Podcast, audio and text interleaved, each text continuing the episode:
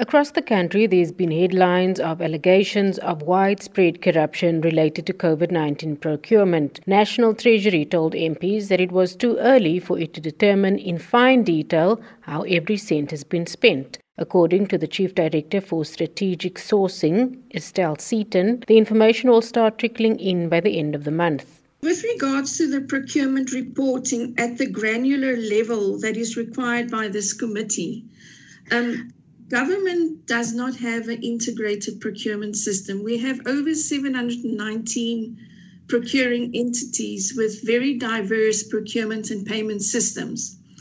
Trends in terms of um, how much are we paying for what items, who is spending the money on which items, with which supplier. So, our first report in that much detail will be issued uh, and shared uh, the, at the end of this month. Seaton has added that Treasury did issue guidelines on how COVID 19 expenditure should be done. National Treasury did provide maximum prices uh, through throughout the process.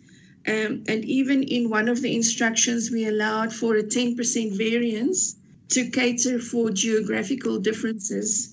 There, it might have been that some departments could not get the, the commodities at the at the prices due to uh, demand supply and demand uh, differences in that specific geographic area or it might have just been ignorance. Treasury also indicated to MPs that various government entities have made requests for extra funding. Among others, the SABC is asking for 1.5 billion and the Post Office is asking for 4.9 billion. The Chief Director for SOE Oversight, Ravesh Rajlal, explains why entities always find themselves in dire financial situations. There were turnaround plans that were that were you know that were drafted uh, by the different management teams, and there were funds provided. But the unfortunate uh, issue here is that most of these plans for these entities were not implemented, and and and and, and maybe just to highlight the effect of the recapitalizations that were that were provided. I mean, you know, since 2001, there's been 187 billion rand that's been provided in terms of recapitalization.